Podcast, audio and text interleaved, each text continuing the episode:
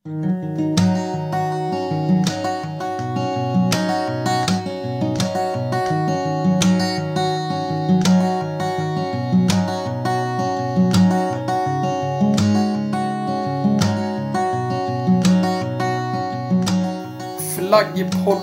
fyller idag 20 avsnitt och hade det varit år så hade vi fått gå till bolaget. Nu är vi en bra bit över 20, både jag och David, så det får vi redan. Men du ska ändå vara välkommen, du som lyssnar och även du, David, som sitter mitt emot. Tack. Det är lite ensammare än vanligt känns det som. Ja, det är, det är lite torftigt måste man säga. Man har nästan börjat vänja sig vid att det ska vara en gäst på besök. Ja, Mm. jag kanske har ett paket i kylen jag kan gå och hämta. Nej. Oh my god. Ja, okej. Ja, ribban är väl lagd. Men, men jag har en... Jag har ändå en idé förresten på en gäst vi gärna får ta med. Kanske i sista eh, avsnittet för säsongen. Jaha. Nämligen din kamrat som gjort vår fina signaturmelodi. Ja, ja, just det. Det kanske vi kan ombesörja. För det hade, tycker jag i alla fall, varit kul att få Ja. höra lite. Vad är det här för låt egentligen som vi har eh, Mm. ja, tagit? Mm. Då, det, ja, men jag, jag tror att det finns en möjlighet att jag kommer träffa honom i helgen faktiskt. Så att jag kan, jag kan diskutera det med honom. Mm. Han vet ju inte om att han eh, har, skrivit vår vignettlåt. Ah, okej. Eller han vet om att han har skrivit låten, men han vet inte om att vi har använt den. Så. Ah. Mm. Kommer du få någon sån här sta- skadeståndskrav på nu då? Eller? Ja, risken är väl inte jättestor. Men... eh, En öl kanske? Ja, det, det kan han väl vara värd. ja. Ja, vad, vad tycker du som eh, lyssnar? Du, du, du pratar med oss ibland, men inte så fruktansvärt ofta. Eh, hör av dig. Ja, hur du når oss, det kanske du vet vid det här laget. Men om de inte vet det, David, hur gör man då? Man mejlar antingen eh, till eh, flaggpodden gmail.com Mhm. eller så hör man av sig på Twitter på flaggpodden. Och så har vi en hemsida eh, flaggpodden.wordpress.com eh, Ja. där man kan lämna kommentarer och så vidare om man känner för det. Vi kanske skulle ombesörja det här med Facebook-exponering också lite grann egentligen. Ja. Det, kan du ju få. Eh, ja. Någonting ska väl jag rodda också, tänker jag. Är du som, du som spelar in och klipper och klistrar och eh, lägger upp och lägger ut och lägger ner och alltihop. Så jag, jag kan väl kanske kosta på mig det. Ja. Ja, det får du gärna göra. Mm. Så vi kan bredda vår publik kanske. Eller också Definitivt. nå dig som brukar lyssna i en ny kanal. Det är ju också så, vår webbadress här, den är ju, den är ju fasligt lång. ja. Och Onödig. jag, jag satt ju i första avsnittet då väldigt, ja, li- lite naivt och med en aning skvätt ironi möjligtvis eh, pratade om en eventuell sponsor som skulle kunna pytsa in de pengarna som det kostar att köpa en eh, domän. Ehm, du som har pengar över har ju uppenbarligen inte hört av dig. Men vi kanske går in och petar in de där pengarna själva, tänker jag. Ja, vi blir väl så illa tvungna, tänker jag. Ja, Mm. eller så kanske vi kan göra det själva först och sen visa på att det här var ju faktiskt inte så dyrt. Kom igen nu, du som eh, har en firma eller någonting. Ja. Ja, tål att tänkas på. Ja, Mm. jag eh, håll, håller ju... Jag har ju fått... eh, Jag, jag har ju ett, person, en personlig vapensköld som har blivit uppritad och som finns som klisterlapp på min iPad här på Mm. baksidan. Ehm, den håller jag på och just nu faktiskt fixa en flagga av. en eh, fasadflagga som ska pryda min balkong så småningom. Ja, ja. Och då tänker jag, om eh, den firman som eh, jag har vänt mig till i det fallet skulle vilja få sitt namn nämnt i den här podden så kanske de skulle vilja göra det mot ersättning. Det låter väl högst rimligt. Det tycker jag du kan lansera hos dem i alla fall. Ja, Jag kan ju försöka. Mm. Sen så kan jag ju... Jag, jag kan ju ta med då på, på min telefon så här, ljudinspelare och spela in hur länge de kommer att skratta innan de säger nej. Ja. Och så kan Gör vi det. lägga ut det som extra material. Det blir nog en halvtimme eller så, tror jag. Du tror det? Ja. Ja. Mm. Men, men, eh, vi, vi får väl se. Men eventuellt så kanske det händer någonting eh, med eh, vår webbadress så småningom. Det märker vi väl. Men idag har vi lite, även om vi inte är tre, så ska vi väl försöka fylla ut programmet så att det låter som att det är tre som pratar nästan. För det, det, det var mycket, vi har mycket att orda om här innan vi hoppar på eh, temat va? Mm. Vi har en del nyheter. Det var en del smått och gott. Vi, ble, vi blev ju tipsade båda två var för sig av en och samma person. Ja, Ja, han eh, kör hängslen och livrem. ja det, Men det är inte Gunnar Sträng. Nej. Daniel Engström Stensson. Eh, Han som eh, bär ansvaret för att podden överhuvudtaget existerar. Ja, Ja. så att om du inte gillar oss gafflar och flaggor så skyll på honom. Eh, Han tipsade om en artikel i The Economist som vi nämnts tidigare i den här podden.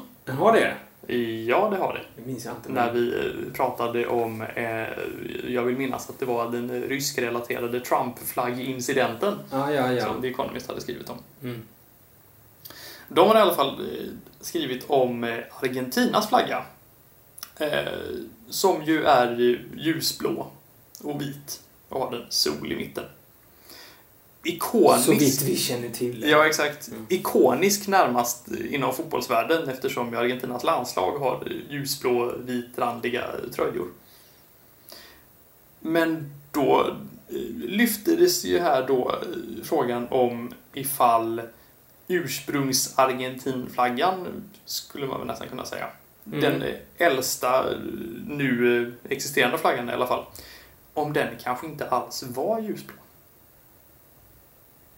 Mm. Det är ju det som eh, forskare som har eh, publicerat en studie i Chemistry Select eh, och menar att den var mörkblå.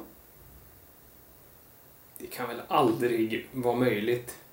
Ja, men det var så att det, enligt den här artikeln då, så, så har det existerat både ljusblå och mörkblå varianter i Argentina.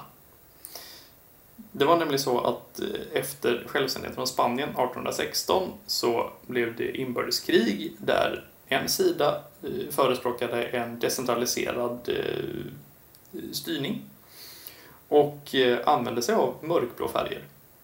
Medan de som ville ha en stark centralsyn central från Buenos Aires hade en ljusblå. Och de här eh, mörkblå, de eh, styrde eh, ja, i, i tidigare halvan av 1800-talet en, en bit. Men blev så småningom besegrade av de ljusblå. Och det, ja, huruvida det nu faktiskt var ljus eller mörkblå, ja, vi, vi vet väl inte riktigt. Det finns de som säger att jo, men så var det och sen finns det de som säger att nej, men så var det definitivt inte. Så det, ja, men det är spännande ändå. Mhm. Och det här återspeglar sig ju också i eh, Argentinas landslagsställ då väl borta tröjan är mörkblå om jag inte missminner mig. Just det. Det, det, har den i alla fall varit tidigare. Mm. Så ja, ljus eller mörkblå, det där de tvistade lärde. Ja, hyfsat lärde i alla fall. Det var ju ändå forskare som hade skrivit den här rapporten. Ja. Men det var, ja, nej men väldigt intressant. Eh, och just då att det finns olika fraktioner och att den här ljusblå, mörkblå, den mentaliteten kan man säga tydligen existerade i Argentina Mm. idag. Mm. Därför så kanske det är lite extra känsligt. Ja, men var den ljusblå eller var den mörkblå? Mm. Mm. Spännande. Ja, det är intressant. Men det känns väl ändå som att det är... Eller är man helt enkelt bara förblindad av, eh, av att man lever så långt ifrån Argentina? Men det känns väl som att det ljusblå måste vara accepterat i alla fall. Hade, alltså, av alla. Vad, jag kunde förstå så verkar det väl som att de hade större problem med att den skulle ha varit mörkblå. Ja. Så, än Ja. att flaggan är ljusblå idag. ja. Men det finns säkert någon som tycker annorlunda. Det är, skriv och berätta. Why don't you? Alla argentinare. Ja, exakt. Mm. En eh, annan flagga som eh, definitivt är blå, som dock bland annat på vår björn här av, ibland avbildas något ljusare blå än vad den ska vara. Vilket Mhm. ju inte alltid är så trevligt. Den är ju nästan grekljus blå i färgen på björnen. Han blir nästan björn på det. Skaffa rätt färg på svenska flaggan. Ja. nämligen då den svenska flaggan. Just. Den kommer ju... Eh, Förhoppningsvis att eh, disponeras med eh, överflödig eh, lättja och yster eh, glädje. Ja. I nästa vecka. i nästa vecka. På tisdag. Ja. Kanske idag, om du lyssnar på det här den 6 juni. Sveriges nationaldag och Finns- svenska flaggans dag. finns väl inget bättre att göra på den svenska nationaldagen än att lyssna på oss? Nej, men eller hur? Nej? Med tanke på att eh, väldigt många nu sen det blev en röd dag har sett det som, eh, om det är bra väder, som en fantastisk möjlighet att grilla lite. Ja.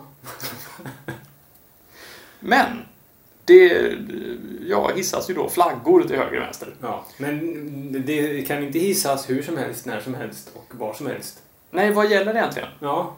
Det har ju vår kompis Micke med all förträfflighet berättat om på sin blogg, flaggbloggen.se. Jaha. Ja. In och läs. Det, han eh, har en eh, fantastisk utläggning här om eh, dos and don'ts när det gäller svenska flaggan på nationaldagen. Vi kan väl försöka sammanfatta lite, men om man vill vara eh, nördig, och det vill man, så, så ska man ju definitivt läsa det Micke skriver. Ja, han skriver lite om när man bör eh, hissa och hala flaggan, om man får hissa ett annat lands flagga på nationaldagen och eh, den fina frågan, är det inte bara nazister som viftar med svenska flaggan? Nej. Alla som tycker om Sverige av olika anledningar bör vifta med den svenska flaggan, framförallt på svenska flaggans dag och nationaldagen. Vi håller med dig Micke. Utan tvekan. Jajamensingen. Och det är något som, ja nu är ju björnen redan eh, ledsen här, men något som skulle göra björnen arg och som gör mig förbannad är ju när högerextrema krafter försöker sno vår flagga och göra den till en symbol som den absolut inte är. Nej. precis. Flaggan är en symbol för eh, Sverige och samtliga i, i det här fina landet och inte en symbol för en klutt idioter med tvivelaktiga åsikter. Exakt. Där har du min synpunkt. Ja, det är bara, jag bara stryker under och sätter punkt. Så använd flaggan på 6 juni. Jag har, eh, Missbruka den gärna. jag, jag, har, jag har många flaggor i den här lägenheten. Frågan är om jag har någon svensk. Jo, jag har nog jag har en till från... Du fick ju Ja, julklapp av mig. Jag har Ja, en till sån. Mm. Den är ju dock eh, nersmetad med reklam, vilket är fruktansvärt fult. Men, men. Eh, han går lite på vimplar här också och eh, pratar om vad som är bra och mindre bra. Läs flaggbloggen.se. Ge Micke lite högre eh, publikstatistik. Ja, exakt. Klickfrekvens. Han kanske kan eh, vill eh, ha en liten banner och sponsra på vår sajt. Det borde han vilja. Ja, jag tror inte han vill. Undrar om han själv förresten pyntar för sin flaggblogger.se-adress. Eller om han har sponsor menar du? Och den var intressant! Vem sponsrar honom i så fall? Ja. Eh, Ja, Ja. det är öppet för spekulationer. Spekulera loss ni, så kan vi prata lite om Pocatello så länge. ja, nu kommer vi in på det också. Där har det rört på sig. Eh, Jag Och satt, det är ju som väntat på det viset att amerikaner har en helt obegriplig smak när det gäller flaggor. ja, följaktligen då inte tagit med våra förslag till de eh, förslag som nu har blivit sex stycken som Pocatellos flaggkommitté har valt ut. Ja, en värdelös kommitté. Ja, det jag förstår Hur, inte vad hur de ska kom ha den den till? Och du tycker att jag har dålig humor?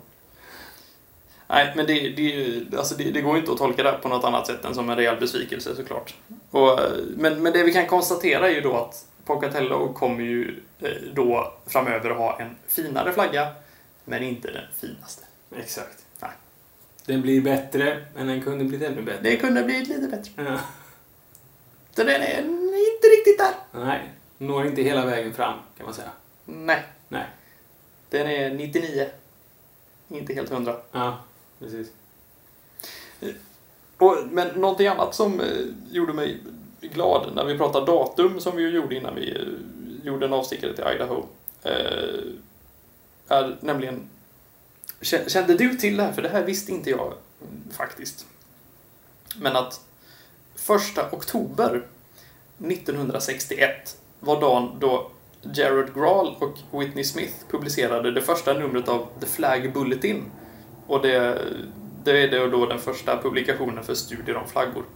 Och det här anses vara vexillologins födelse. Mm. Det tycker i alla fall eh, den internationella vexillologiorganisationen FIAB. Och därför så har man utsett 1 oktober till Vexiday, Mm. eller Världsvexillologidagen. Och det finns en hel eh, sajt tillägnad detta. Den är visserligen ganska eh, fattig på innehåll än så länge, men eh, vexiday.org vill jag minnas. Och det är ju, det är ju lite kul. Det får vi se till att, jättekul. det får vi se till att fira. Definitivt. Det är ju om, vad blir det, fyra månader? Ja. Jo, jag har en god vän som fyller år 1 oktober, så det blir ju på så vis lätt för mig att komma ihåg också. Jag har också en namnsdag då faktiskt. Ett av alla Spännande. mina namn. Spännande.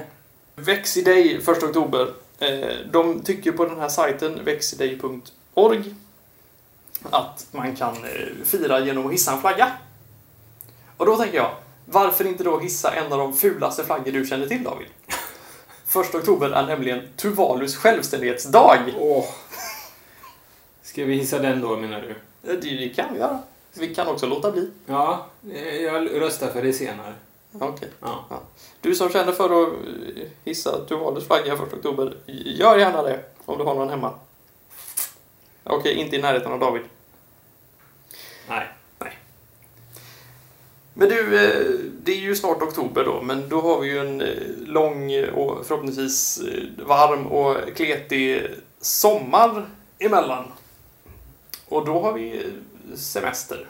Vi tänker ta semester eh, både från jobb och vexillologi. Mm. Ja, i alla fall tänker jag göra det. Ja. Nej men vi, vi, har ju, vi har ju två stycken eh, avsnitt kvar i och med att vi har två eh, ämneslappar kvar i lådan. Precis. Men efter det så blir det paus. Ja, Ja, sommarpaus helt enkelt. Så vi lär ju komma igång någon gång, kanske, jag vet inte, vad tänker vi? Augusti, september kanske? Någonting sånt? ja jag tänker mig augusti någonstans. Ja. Vi spelar in varannan vecka, så det- kommer inte bli så här jättelångt om man räknar antal avsnitt. Nej, precis. Skulle jag tro. Nej. Men eh, någon, någon sorts eh, paus, så att ni får ut och lek eller någonting under sommaren. Gå, gå och simma eller något. Det, Det är en bra grej. ja, Mm. kanske. Eh, Men, eh, men vi vill ju gärna ha... Vi har ju, framförallt du, tankar och idéer om hur, hur vi ska bära oss åt när vi sätter igång igen.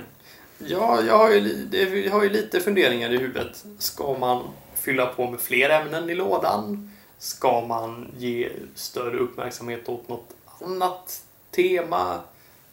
Ska man tackla det här på något helt annat sätt? Alltså, ska vi byta upplägg helt och hållet? Alltså, det, jag tänker att sommaren kan ju vara bra tanke att fundera lite. Ja. Och, Vi tar gärna emot förslag. Ja, vad tycker du som, eh, som lyssnare? Vad skulle du eh, vilja höra av oss i höst? Du kan tyvärr inte få byta ut våra röster, även om du skulle vilja det, för att vi har dem vi har. Ja.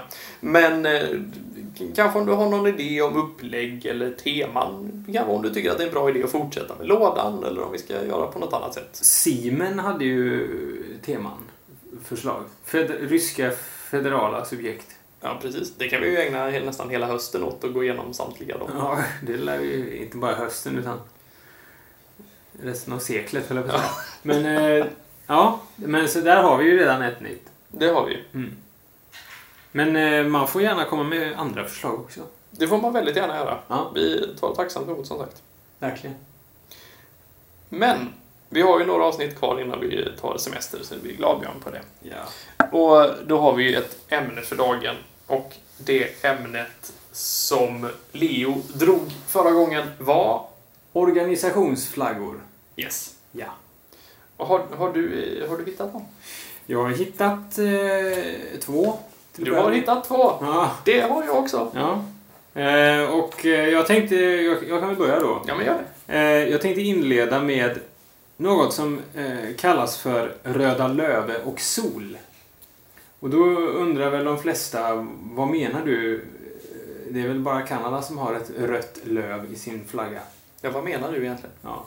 Jag menar med röda löve, eh, alltså ett rött lejon. Löve är tyska för lejon. Mm. Mm. För de som inte vet det. Valt kommt i löven ont i bären, som man säger. Precis. På- Es ist unser in der Luft. Exakt! Ja, På extremt korrekt tyska. ja eh, precis. Googla ni om ni vill veta vad det där innebär. Ehm, men eh, röda löv och sol, eh, helt enkelt handlar det om ett rött lejon och en sol på en flagga.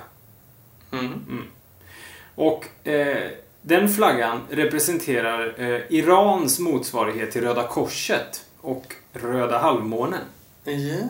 Ja. Och består i, i likhet med de andra två då av en vit botten, eh, Eh, fast med ett rött lejon hållandes ett svärd i höger framtass och en sol som ser ut att vara på väg upp eller ner eh, bakom, bakom lejonet. Så att säga. Men Röda Löv och Sol är således annars en hjälporganisation som eh, ombesörjer hjälpinsatser i krig. Och där är de då så att säga fridlysta och eh, får inte attackeras av någon stridande part. Eh, och detta är enligt 1949 års Genèvekonvention. Mm. Mm. Själva kombinationen av lejonet och solen är annars nästan tusen år gammalt eh, eh, och är en persisk symbol. Då, då. Eh, ursprungligen kommer ur astrologin och helt sekulär i symboliken. Men eh, ju längre tiden gick, desto mer kom den att utnyttjas i propagandasyfte av kungar och härskare av olika slag. Till att börja med så var det Safavid-dynastin på 1500-talet som implementerade den i sin flagga och i samband med att huset Qajar tog makten i Iran mot slutet av 1700-talet så var den mer eller mindre etablerad som en nationell shia-muslimsk symbol. Ehm, och då hade man löst det på sånt vis att lejonet representerade staten och eh, solen religionen. Eller om det var tvärtom. Jag kommer inte ihåg riktigt det. Ehm, Men från och med 1906 eh, så eh, blev lejonet och solen också statsvapen i Iran och en del av Irans officiella flagga. Och på detta vis såg den ut ända fram till 1979 då det var revolution i Iran. Mm. Och trots då att många försök till att mota bort den här nationalsymbolen eh, hade gjorts redan långt innan dess. Men i och med att shahen av Iran störtades och lejonet i solen ansågs alldeles för starkt förknippat med honom och den så kallade förtryckande västvänliga monarkin eh, så övergav symbolen helt. Och även hjälporganisationen övergav då sin flagga. Och slöt upp under Röda halvmånen tillsammans med de flesta övriga muslimska länder. Och idag används den i princip enbart av oppositionella iranier som lever i exil. Jaha. Men den är fortfarande officiellt erkänd och får användas. Men du, eh, om det används nu i, då, i Iran, va- varför det tyska ordet för lejon? Jag har inget bra svar på den frågan. Jag har inte ens ett dåligt svar på den frågan. Faktiskt. Eh, Men eh, som symbol betraktat så tycker jag att den är rätt fräck. Eh, Kanske inte fullt lika fräck efter att den har moderniserats i typsnitt eller i vad heter det, stilisering och så vidare.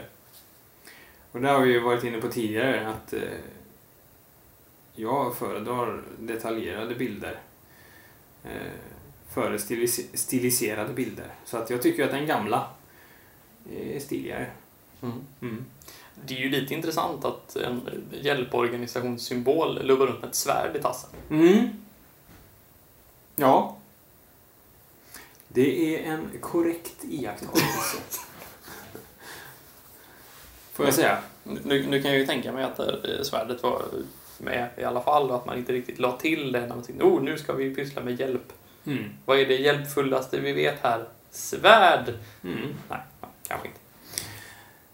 Nej, eh, Men om jag ska ge mig på ett omdöme om den här så... eh, Som sagt var, den, den, den gamla tycker jag är fräck. Eh, Då lägger vi ut den på webben. Ja, och eh, då tycker jag att vi landar någonstans kring kanske sju, åtta någonstans.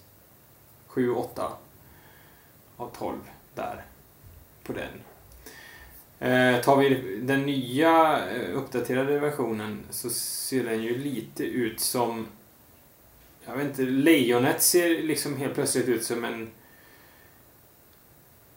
väldigt, väldigt skäggig man. Mm. Faktiskt. Ja. Han ser ut som Med vilken, vilken, eh, Han ser ut som eh, vilken eh, söderbo som helst. Ja, i princip. Så att där skulle jag nästan... eh, Jag tycker den är erbarmligt ful. Den är ju faktiskt nere på en två. Det är en hipster-kentaur. Ja, Eh. typ så. Det varit ett jävligt bra ord faktiskt. Hipster-kentaur. Ja, eh, klockrent. Nej, men den, den, den går bort för mig. Mm. Mm. Jo, samma här.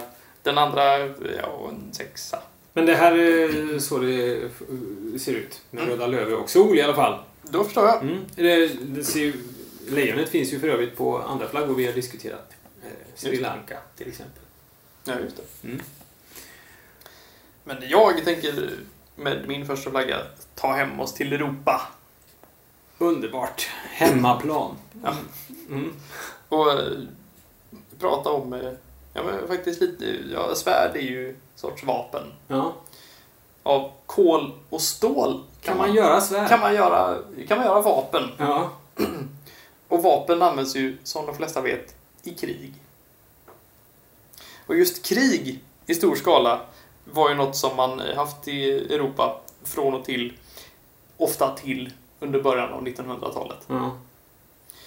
Och för att främst se till att Tyskland och Frankrike skulle hålla sams och göra ytterligare krig i Europa inte bara otänkbart utan även materiellt omöjligt för att använda ett uttalande från initiativtagaren till den här organisationen, den dåvarande franska utrikesministern Robert Schuman, bildade man 1950 ett internationellt samarbete för att kontrollera produktionen av kol och stål.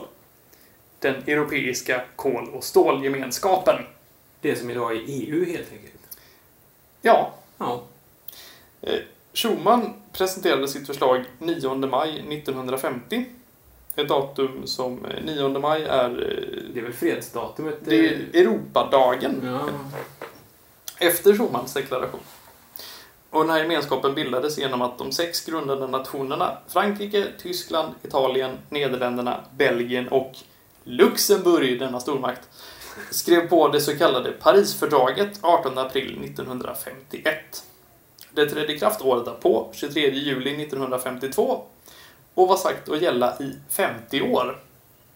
Alltså så uppgick kol och stålgemenskapen formellt i EU 23 juli 2002.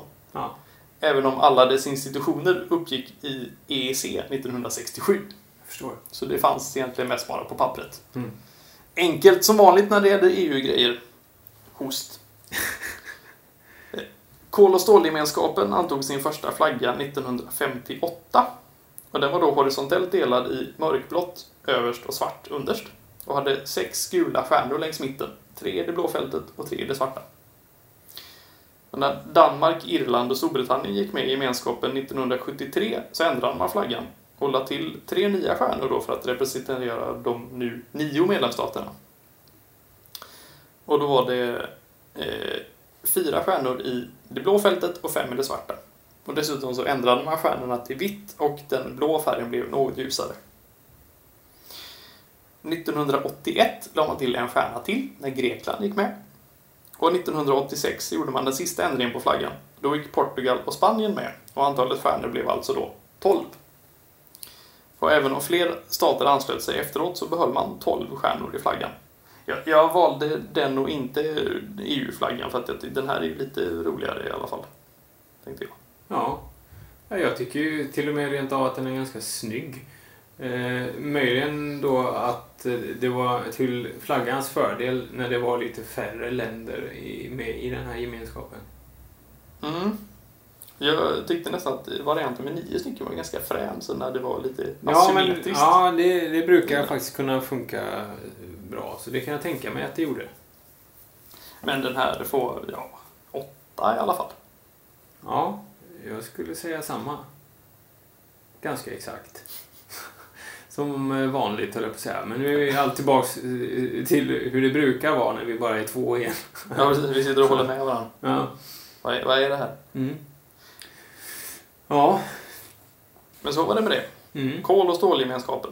Ja. Och alltså då inte kol och stålunionen som många säger. Nej. Men säg vad ni vill, det är ett fritt land. Än så länge. Men det var ju en bra idé. Den har ju faktiskt funkat. Den har ju det. Ja. Så det, ja. eh, Det, det, det här fredsprojektet, ja men tummen upp. Ja. För det, Som sagt, även om det blir krångligt ibland. så är det ju ändå... Ja. Jag kan ta lite krångel personligen. om det är fred. Om det är fred. Det gör Ja. ingenting. Nej. Samma här. Mm. Ja, men det låter skönt.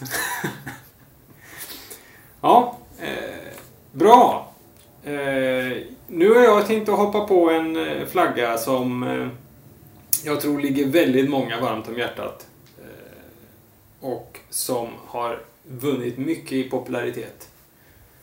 De senaste 20 åren får man väl säga i alla fall. Regnbågsflaggan. Regnbågsflaggan är, som de flesta säkert känner till, en symbol för Pride-rörelsen och designades för detta ändamål 1978 i San Francisco av en man som heter Gilbert Baker som avled för bara några månader sedan, vilket vi faktiskt uppmärksammade här i podden. Mm-hmm. Som hastigast, men ändå. Ja. Mm. Eh, historiskt sett har eh, regnbågsflaggan dock använts i många olika syften och då också i, med lite skiftande utseende. Eh, en som exempelvis ofta avbildas med en regnbågsflagga i handen är den gamle kristne reformatorn Thomas Müntzer som var verksam i skarven mellan 1400 och 1500-talet. Eh, I Sydamerika så är den historiskt starkt associerad med Inkariket och används idag i en version som Cuscos stadsflagga. Huruvida Inkariket verkligen använde sig av en regnbågsflagga är däremot en helt annan diskussion. Eh, Det finns eh, många som hävdar motsatsen, bland annat en känd och framstående peruansk historiker som heter Maria Rostvorovsky. Eh, I övrigt så har den bland annat tjänat som buddhistisk symbol, som flagga för den internationella kooperativa alliansen, eh, som fredssymbol, som en judisk symbol eh, och som partiemblem för ett politiskt parti i Ecuador, bildat 1996 för att särskilt tjäna landets ursprungsbefolkning. Mm. Men, för att återvända till Gilbert Baker, så är det så att när han designade regnbågsflaggan så hade den initialt åtta färger, men idag är sex standard. Just det. det nämnde vi väl också? Ja. Och då i tur och ordning rött, orange, gult, grönt, blått och violett. Indigoblått för att vara petig. Ja. Mm. Eh, rosa är en av de färgerna som valdes bort. Och det skedde på grund av att det tyg som skulle användas för eh, den aviserade korrekta rosa färgen helt enkelt var för dyr när flaggan skulle börja massproduceras. Mm. Mm. Syftet med flaggan var, förutom den uppenbara HBTQ-vinkeln då, eh, att också fungera som en antikrigsflagga. Eh, och en av de allra första som kom att använda flaggan var Harvey Milk. Den första öppet homosexuella politikern i USA som valdes till ett publikt ämbete. Föredömligt gestaltad av Sean Penn i en film som eh, kom för några år sedan här va? Ja, det vet- nog du och din eh, filmpoddande. Mm. kamrat bättre än vad Mm. jag vet. Jo, jag tror att han vann en Oscar för den faktiskt. Eh, filmen heter Milk, för den som inte känner till det. Klart sevärd. Eh, Harvey Milks öde var väldigt tragiskt, skulle jag säga. Utan att spoila alldeles för mycket. Eh, han han till följd av det ödet inte dra nytta av flaggan särskilt länge, ska jag säga. Ja. Ja. Gilbert Baker har eh, utöver regnbågsflaggan också många andra heraldiska åstadkommanden på sitt samvete. Eh, som designer och konstnär till yrket så har han bland annat gjort emblem och symboler för amerikanska senatorer, den spanske kungen och för både Frankrikes, Venezuelas och Filippinernas presidenter. Och det var den. Och hur ska man betygsätta den då tycker du Per? Alltså, jag, jag gillar den för jag tycker den är fin. Ja, jag gillar den. Väldigt fin. Eh, Jag har en eh, mössa som jag eh, använder ganska mycket i vintras. Den är väldigt varm. I de här färgerna. Ja. Eh, Och det är li- lite för att så här, om man inte vet vilken färg man ska ha på mössan då kan man ha alla. Och lite för att faktiskt eh, visa min eh, stöttning för att eh, kärlek är kärlek och ska inte förbindas på något vis till man och kvinna om man nu inte känner att det är rätt för en. Låt folk få göra som de vill. Flaggan tycker jag är väldigt vacker. Det är 10. ja, det är, för mig är det 11. Det är 11. Eh, och eh, i synnerhet då sen min syster gifte sig med en kvinna så, eh, så ligger den ju mig extra varmt om hjärtat såklart. Eh, jag kanske däremot inte skulle sätta den på huvudet.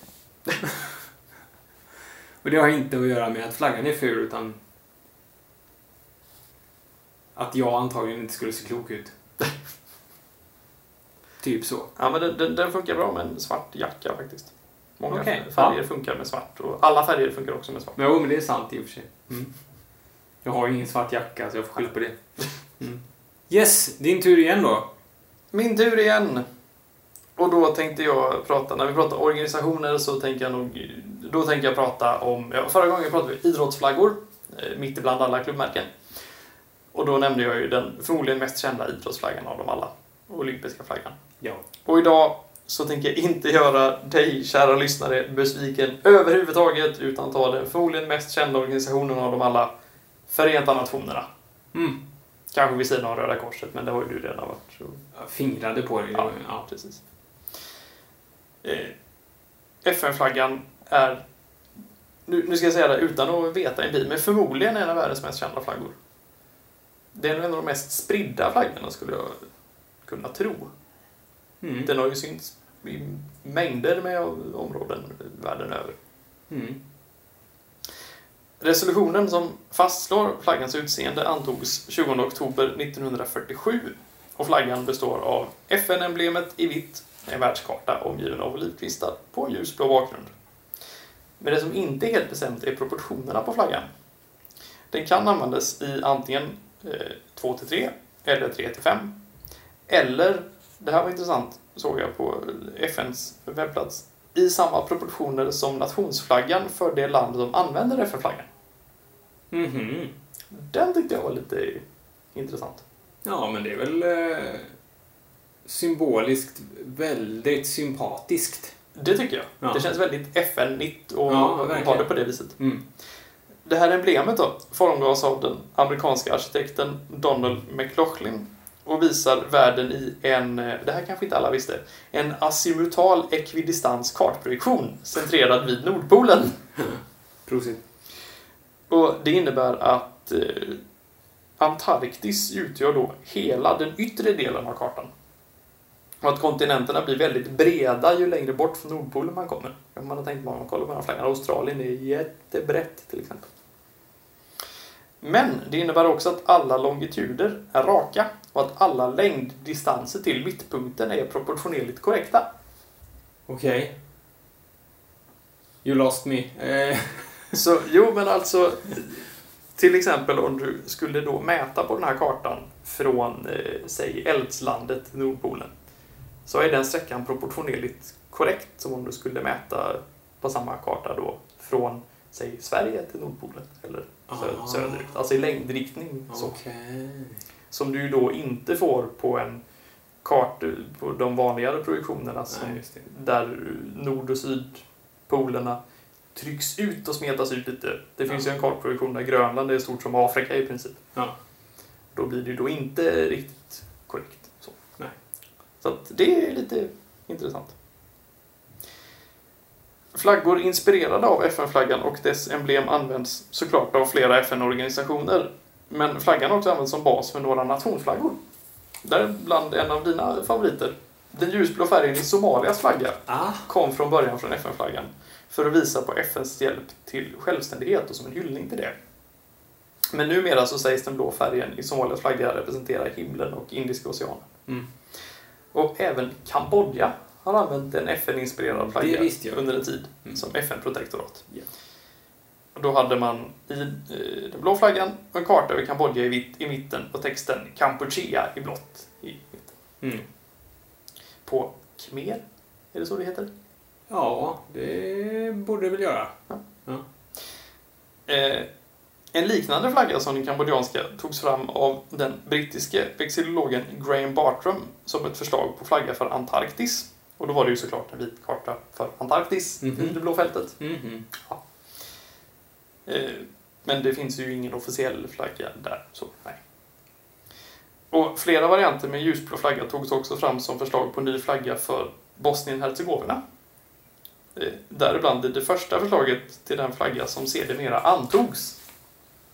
Och hur det gick till när de fick en ny flagga, det har ju du berättat om. Ja, det får ni lyssna. Jag kommer inte ihåg vad jag sa, men eh, ni får gärna gå och lyssna på det. Ja, då var väl också FN inkopplat eftersom man inte kunde komma överens sinsemellan Mm. där. Så att de presenterade, här är en nya flagga. Mm. Typ så var, var väl något åt det hållet. Gå in och Ja, lyssna. lyssna. där. Ja, ta, inte ta, för in, ta inte mitt ord för det utan lyssna på avsnittet om europeiska flaggor och Ja, hur det gick till när Bosnien fick sin nya flagga. Mm. Men FN-flaggan, den finns också på pengar. I ett land som du är väldigt väl bekant med. Sverige? Jajamensingen! Eftersom på den nya tusenlappen så finns FN-flaggan bakom eh, sedelns huvudrollsinnehavare Dag Hammarskjöld. Dagge! Och varför det är så? Ja, det får du lista ut själv du som lyssnar. Det kanske, kanske du eventuellt kände till. Mm. Ja, Mm. det är kopplingen Dag Hammarskjöld FN. Ja. Men för att avsluta FN-flaggan då så har jag faktiskt en liten personlig anekdot om den här flaggan. Låt höra. Utöver att jag har en eh, variant på den flaggan som handduk som jag har fått av en kamrat till min far som gjort FN-tjänst faktiskt. Jaha. True story. Så var det, det är nämligen så att i Sverige så är det ganska vanligt att offentliga institutioner flaggar med FN-flaggan på FN-dagen 24 oktober. Det är ju fullt tillåtet att göra. Ja, det är rimligt. Och det gjorde också kommunen jag eh, är född och till och med, eller delar av min uppväxt i Kungsbacka kommun. Åtminstone en gång under andra halvan av 90-talet. För då gick nämligen jag och min pappa förbi kommunhuset under en kvällspromenad på FN-dagen.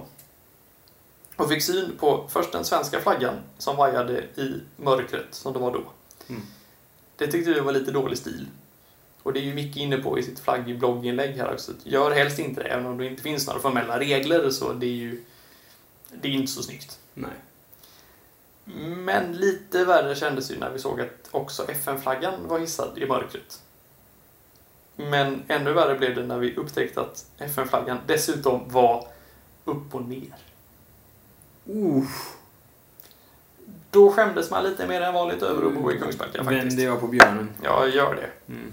Och jag hoppas innerligt att ni har bättrat er sedan dess. Kungsbacka. Dåligt var det i alla fall. Men den här flaggan då. Eh, jag tycker att den är ju... Den är, den är fin och ädel, Absolut. nobel och eh, elva. Elva? Oj. Mm. Ja. Eh, Jag kanske la mig lite lägre. Typ nio kanske. Typ nio. Typ nio.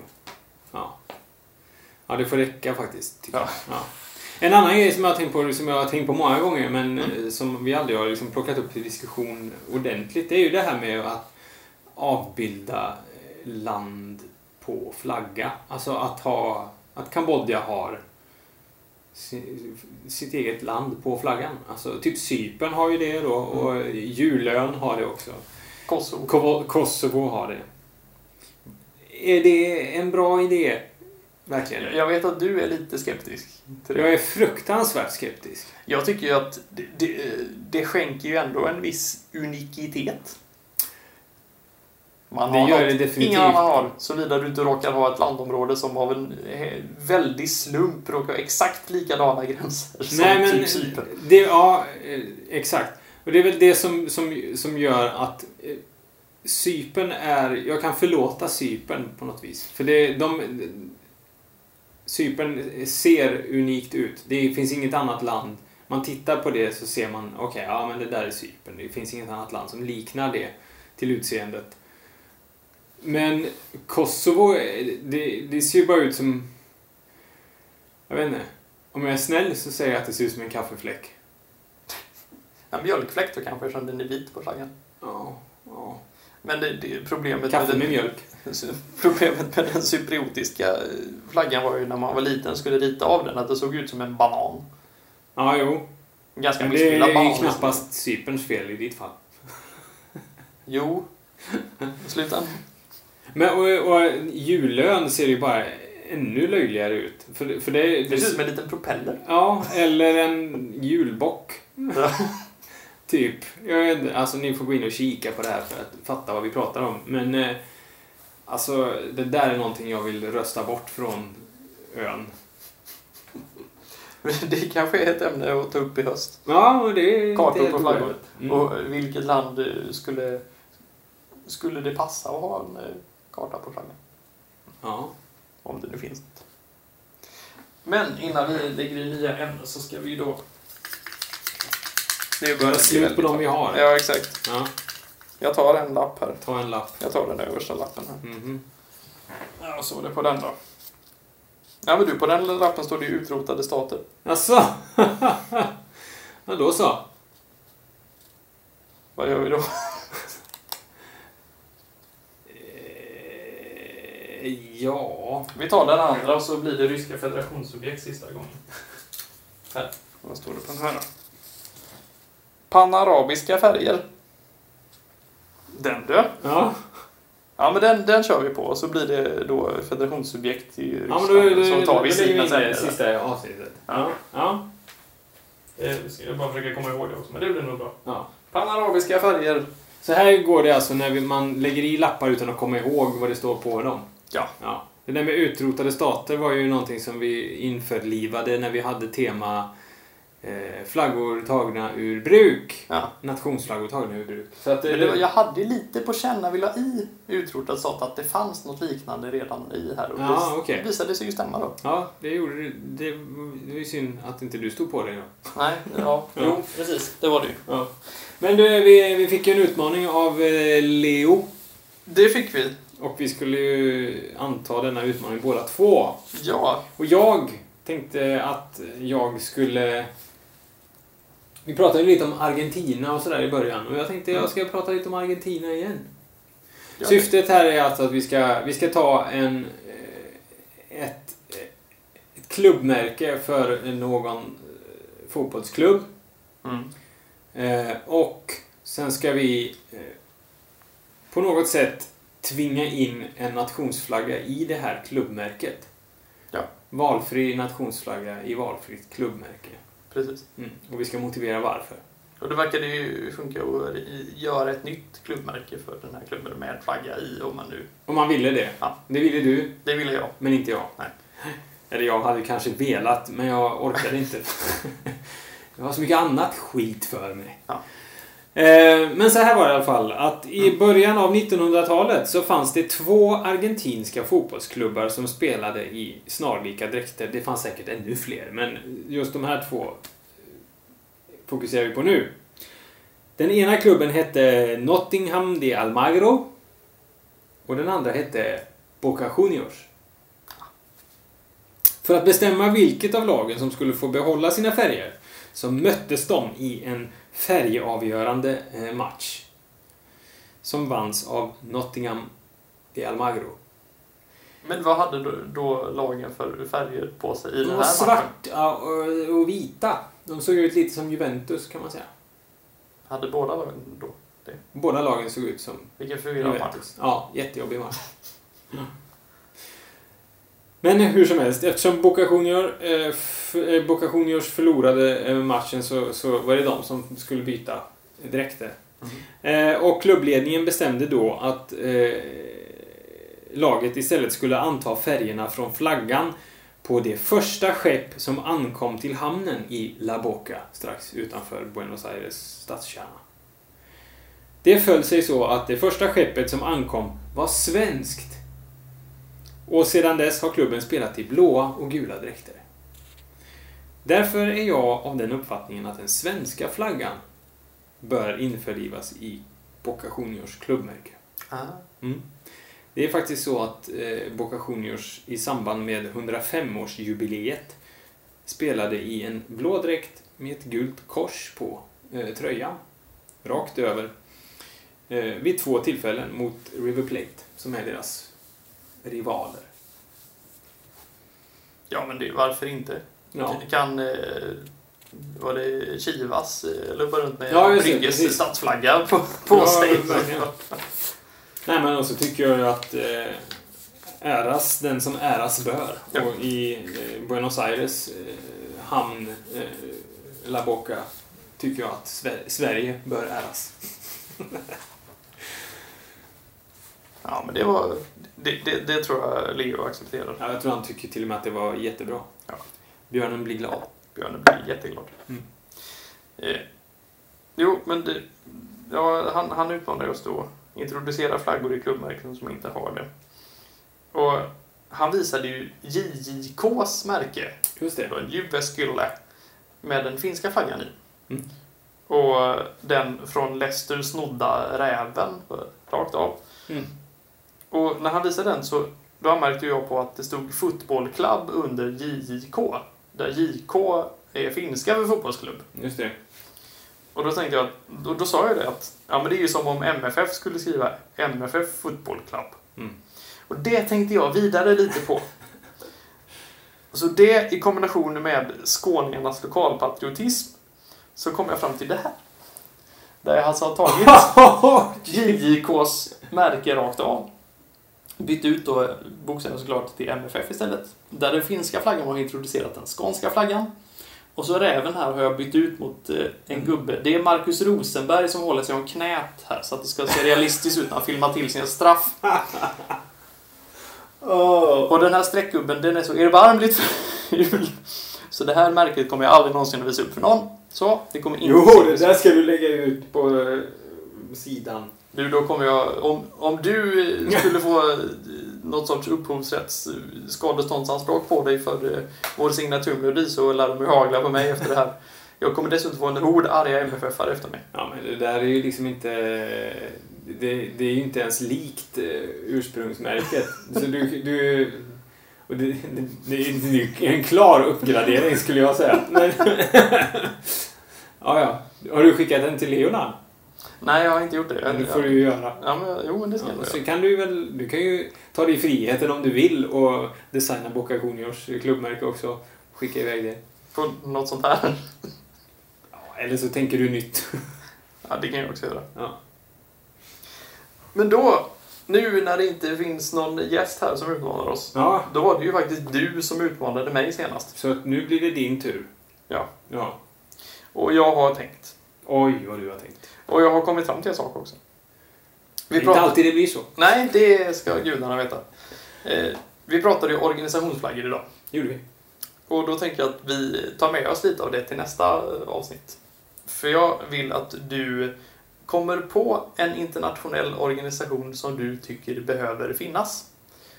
Och designar en flagga för den. Oh my god.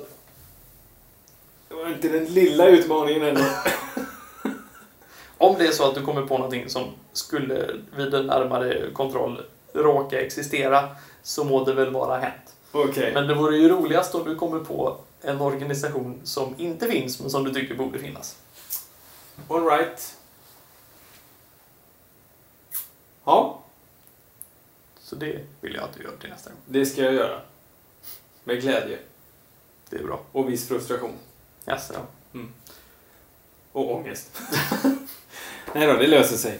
Men eh, ja, men vi satsar på det. det visst, vi kör. Eh, panarabiska färger och eh, nya organisationer. Precis. Ja. Så hörs vi när vi hörs. Det Ta- gör vi. Ta det inte jättelugnt med flaggorna på 6 juni. Nej. Vifta med dem ni har. Vi, viva Sverige!